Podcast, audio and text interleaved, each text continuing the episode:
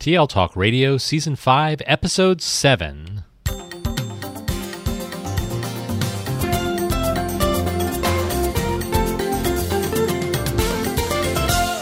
Welcome to Season 5, Episode 7 of TL Talk Radio, a regular podcast with Lynn Hetten and Randy Ziegenfuss, where our goal is to engage you in learning, motivate you to share your work, and inspire you to lead for the change we need in schools for the digital age.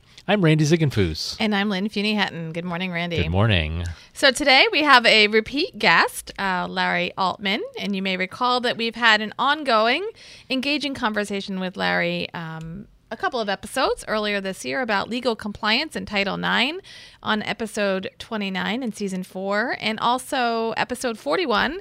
And that episode dealt with uh, schools' potential obligations to students and the experience of the bystander effect. So, Larry w- currently works as a consultant for schools, helping them develop legally compliant policies, protocols, and procedures for Title IX, anti bullying, suicide prevention, Section 504s, and the Individuals with Disabilities Education Act. He's also a distinguished member of the American Law Society. So, welcome back to TL Talk Radio, Larry.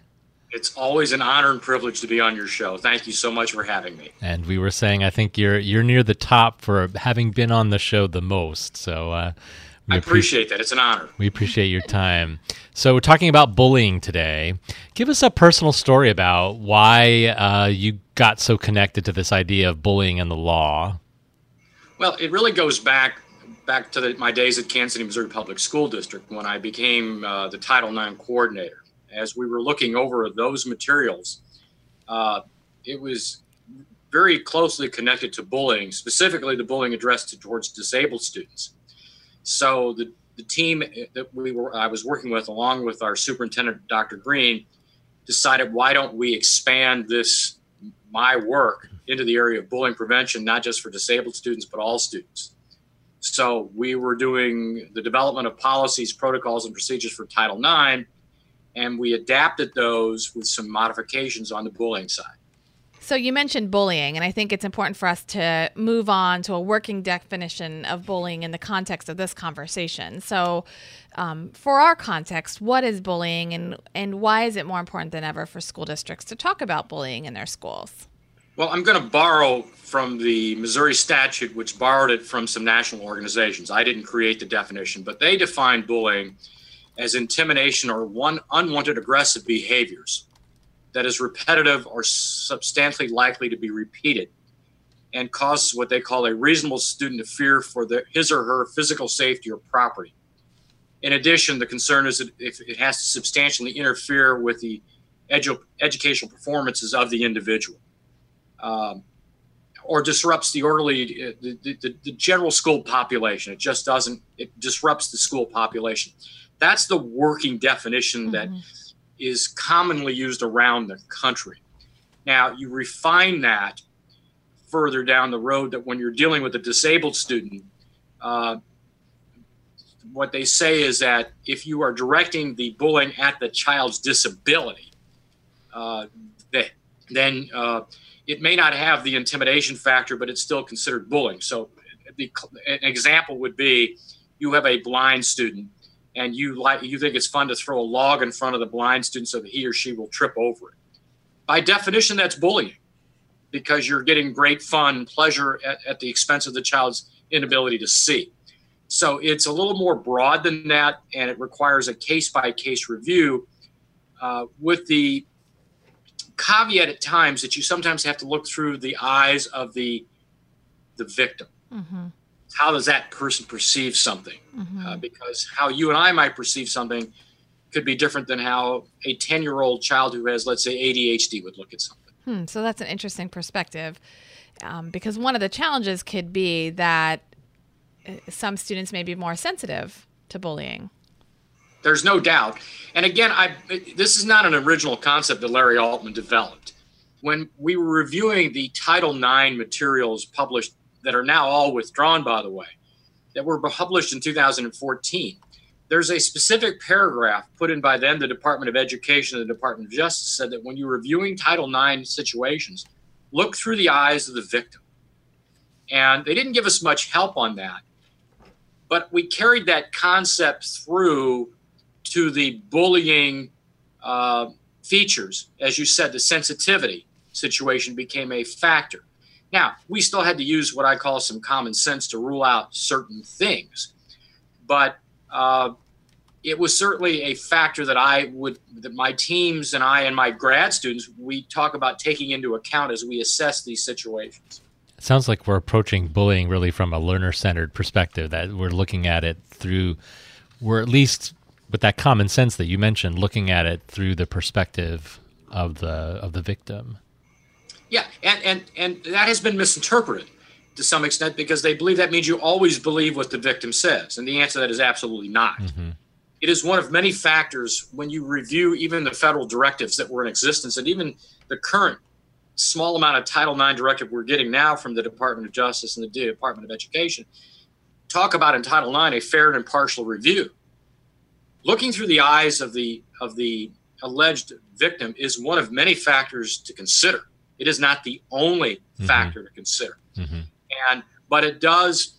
I mean, it, I mean, admittedly, I'm closer to 68 than I am 67. Uh, I have to. I, I, don't have a clue uh, unless I do. Unless I bring myself down to a 12 year old young person how does that person feel in fourth grade, or if that's what fourth graders are, fifth grade? Not how Larry Altman would feel today. So it's a really good suggestion for any administrator who is assessing these to say, don't look at how I would take this today. How does that child feel in his or her environment when this takes place? So it requires a bit of empathy.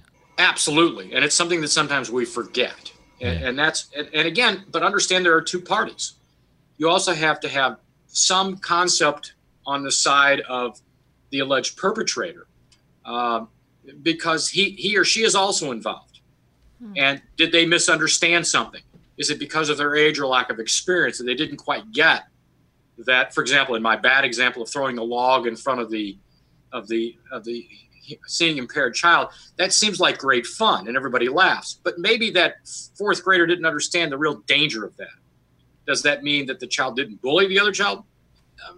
No, but you again, when you look at the learning environment, it's it's also a teaching moment. And in fact, when you go back to some of the federal writings on bullying, they tell you it's a teaching moment for both sides.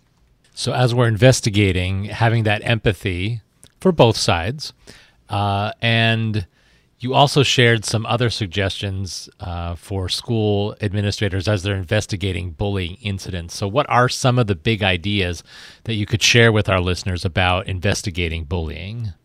Well, let's step back from the beginning. You first have to develop policy, protocols, and procedures that you're going to follow every time a report is made to you so that you're not making this up as you go along.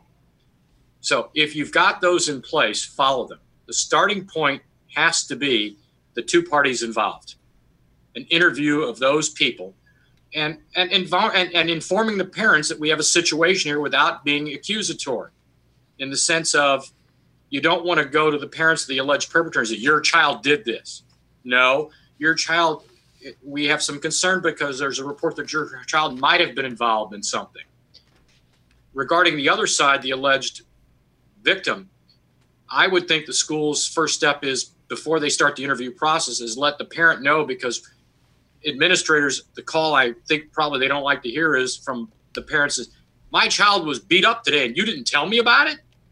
So step one is get the information out to the parents and start the interview process of the two parties involved right away. That's your first step.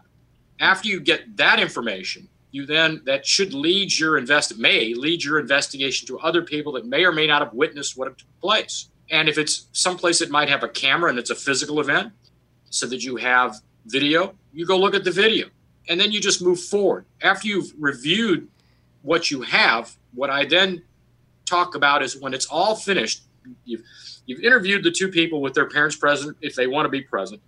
You've reviewed the physical evidence. You've reviewed any any any other talk to other witnesses.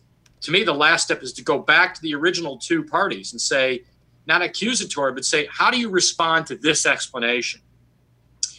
You then gather that, and now you make your report and your determination. Mm-hmm. So you shared the example of of you know throwing the log. Is it bullying if you throw the log once? Is it? You also talked a little bit about ongoing. Can you clarify some of those ideas? Well, ongoing would be that let's take the situation where every day uh, the bigger child goes to the younger child and says, "Give me your lunch money."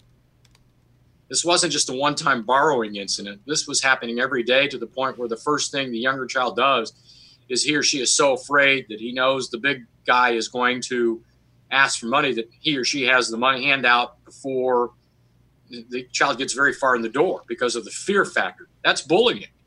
The other thing that you look at is uh, is it a situation where uh, a group of students is always isolating another student because they've got their bald like I am, okay? And so they don't want bald people around. So they mm-hmm. isolate the child and the child feels put upon. That could be a means of bullying if you meet other factors, especially now where the child is fearful of coming to school. They're afraid of this group because the implied threat that they're being out, outed by everybody else. So those are repetitive incidences. Maybe once they wouldn't let me in the group, but if it continues on, I might say you have to investigate a bullying allegation. Mm-hmm. So, what about if we have middle school kids and sometimes they just don't like another kid? They're not excluding the kid because he's bald or you know has glasses or you know something some relative uh, middle school criteria but you know maybe the kid is is a little awkward or has some different tendencies or you know interrupts kids or has social skills that other kids don't appreciate whatever might be um, a behavior or um, an attitude that kids just maybe don't want to play with that child. What? How do we and respond would, to that? Because it gets messy. I would suggest that's not bullying, but I would then suggest if you have a child that's socially awkward, doesn't know how to properly interact, that I might want to step back and assess the child to determine whether or not the child might have a Section 504 disability on the basis of some social deficiency mm-hmm. that requires the school to, to teach social skills even if that doesn't meet that total criteria, you do have response to intervention tools, the same type of thing that perhaps I have to teach that child that it is not proper to interrupt. You're not going to be popular if you always quote butt into conversations, etc. Mm-hmm. So those are social skill teachings that you may have to work with, and that comes again with that full investigation. Yes, I'm looking through the eyes of that alleged uh, victim but if the evidence is what you've just said, I don't have a bullying situation, but let's flip over here to the other side that I do have a child that may have some needs mm-hmm. that I may have to account for to help that child become socially acceptable. Mm-hmm. In fact, Section 504 talks about that a little bit, but I don't want to get to the point where everybody's 504 because of personality quirks. But it is a teaching moment. Sure. Yeah. Appreciate that insight. So, why is it important for school districts to have a bullying policy, and what are some of the key components you might see in a bull- bullying policy? Well, in Missouri, it's because it's the law. okay, we have a we have a mandatory statute. It's here in Pennsylvania here too. Yeah, it, that was expanded in 2016 that said you will do this or else. Uh, and I sat on the task for. I, in fact, I chaired the task force that created the model policy. So, you, you, by legal components, I would, and I did some research. I want to say 39 states now have bullying policies, but let's put that aside for a second. What, what, and, and you can read court cases, you can read read psychological reviews. We, if students feel victimized as being bullied, then it impedes their ability to be get, to become educated, and so it also is disruptive to the overall school environment. And the school environment, in my opinion, is one that where we should have a nurturing secure place for children to learn. And if children don't feel that security uh, and a safe and place where they can go and learn and be themselves, if you will, then we inhibit their ability to be educated. So that's step one. we that's to me the the overriding reason why we have to check on bullying in our schools. Now, let's keep in mind, and the Supreme Court has said this: kids are kids. If there's bullying going on in the school, that in and of itself does not mean the school somehow violates the law. What violates the law is ignoring the problems and not dealing with it. So what is the main thing that I tell administrators, I suggest to, to administrators and to my grad students who are becoming administrators? Don't ignore when when it comes through your door the potential that there might be a problem. Number two, don't work, wait for the magic word of bullying to appear. That's not anything close to the requirement. If you think even remote that there is the possibility that something has occurred, go check it out.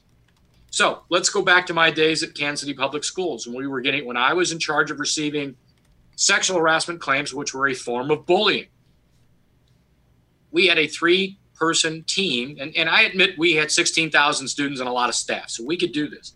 But we developed a triage methodology in which the report would hit my desk first, and I would share it with two people the assistant superintendent of student affairs and the principal of the building where the report was created. Our rule was in our assessment is if any one of the three of us thought it required a full investigation, we investigated. The only way we would not go further is if all three of us said, you know, this really doesn't meet that. And we, would send that back to the principal and say, take care of it. There would be one exception. If the parents called the school or the superintendent or my office and were upset, was upset, we would investigate. And so that's the dynamics. When I talk to my grad students or when I go around the country, set up you have policy protocols and procedures included in that system is how am i going to receive a report and when i get it what am i going to do with it and the missouri statute is very precise about that it says within 48 hours of the principal being informed of a an alleged action the process must start and it must be completed within 10 school days. So go back to your state law but even if it doesn't exist do what we did at kansas city because we were doing this before the statute changed get it done. So lots of good advice uh, when we're either creating a policy or investigating uh, such incidents of bullying. Uh, lots of good legal advice. So before we actually wrap this up with our last question to find out what's on uh, your radar for the future, uh, this season we've been asking our guests a series of questions. So um, we want to see what your thoughts are on some of these things. So really rapid fire, short answer kinds of things. So you ready? I'm ready. Go. Okay. He is ready. All right. So, who is one expert our listeners should connect with to learn more about these ideas around bullying in schools? I'm biased. It's me. You can always communicate with me. But there is a national organization on the internet. There are all sorts of organizations that you can review that will give you tips and points to go to. Use the internet. Okay, use the internet nice and broad. Larry and then the internet. Larry first. Well, it doesn't need to be first, but Larry in conjunction with. I'm around. Let's put it to you that way. Okay. Uh, if you were recommending a book to our listeners, what would it be? You know, I haven't read that many books. I go online more than anything else. Uh, the reality of it is, is that again, the Department of Education has a, a many publications that discuss this and has helpful hints, I would go onto their webpage. Again, I hate to keep doing that to people and look at those summaries that are out there. Uh, they are most helpful. It is a some uh, when I talk to my grad students, it is their starting point. Go and look at what the agencies around uh, the federal agencies have published, and inside your own state, you might find something. All right, and for our last question, so how do you keep up to date on this topic? How do you keep learning? Who well, do you access? I access a group called Special Ed Connection, uh, which is a publication from LRP. And I read it at least once a day, sometimes twice a day, because the stories change. What that publication does, and I don't work for them, it's just my primary tool. What that work does is they do nationwide research of every case, every state hearing officer determination, every federal agency publication that deals with anything in the school area. And they also have editors that write very good articles of topics. And one of the topics that they have discussed periodically is bullying. Mm-hmm. And I'm able to stay on top of things because every day and sometimes twice a day, I will find a case that's three days old or a publication someplace that's five days old. And without that, I couldn't stay up to date. All right, so we'll put that in the show notes for our listeners to uh, to connect with and to learn a little bit more. Sounds like a great resource. It's an. I can't do without it. Yeah. I absolutely cannot. Yeah. Well, thank you so much for joining us today, Larry, to share your perspective on uh, bullying and some additional resources we can um, investigate and, and learn more from. For listeners to learn more about Larry's work, you can certainly connect with Larry on Twitter or LinkedIn, as linked in the show notes, and check out some of the articles that Larry has written. And uh, we added a link there from LRP, the Special Education Connection. Each episode, we leave you with a question to think about with the idea of provoking reflection and conversation. This episode's questions How will you effectively develop the policies, protocols, and procedures for effectively addressing bullying in your school? If you've enjoyed this episode, would like to comment, or check out the resources shared today, visit the show notes at tltalkradio.org and look for Season 5, Episode 7. That's all for now. We'll be back soon with another conversation featuring another innovative thought leader. Thanks again, Larry. Thanks, Larry. My pleasure.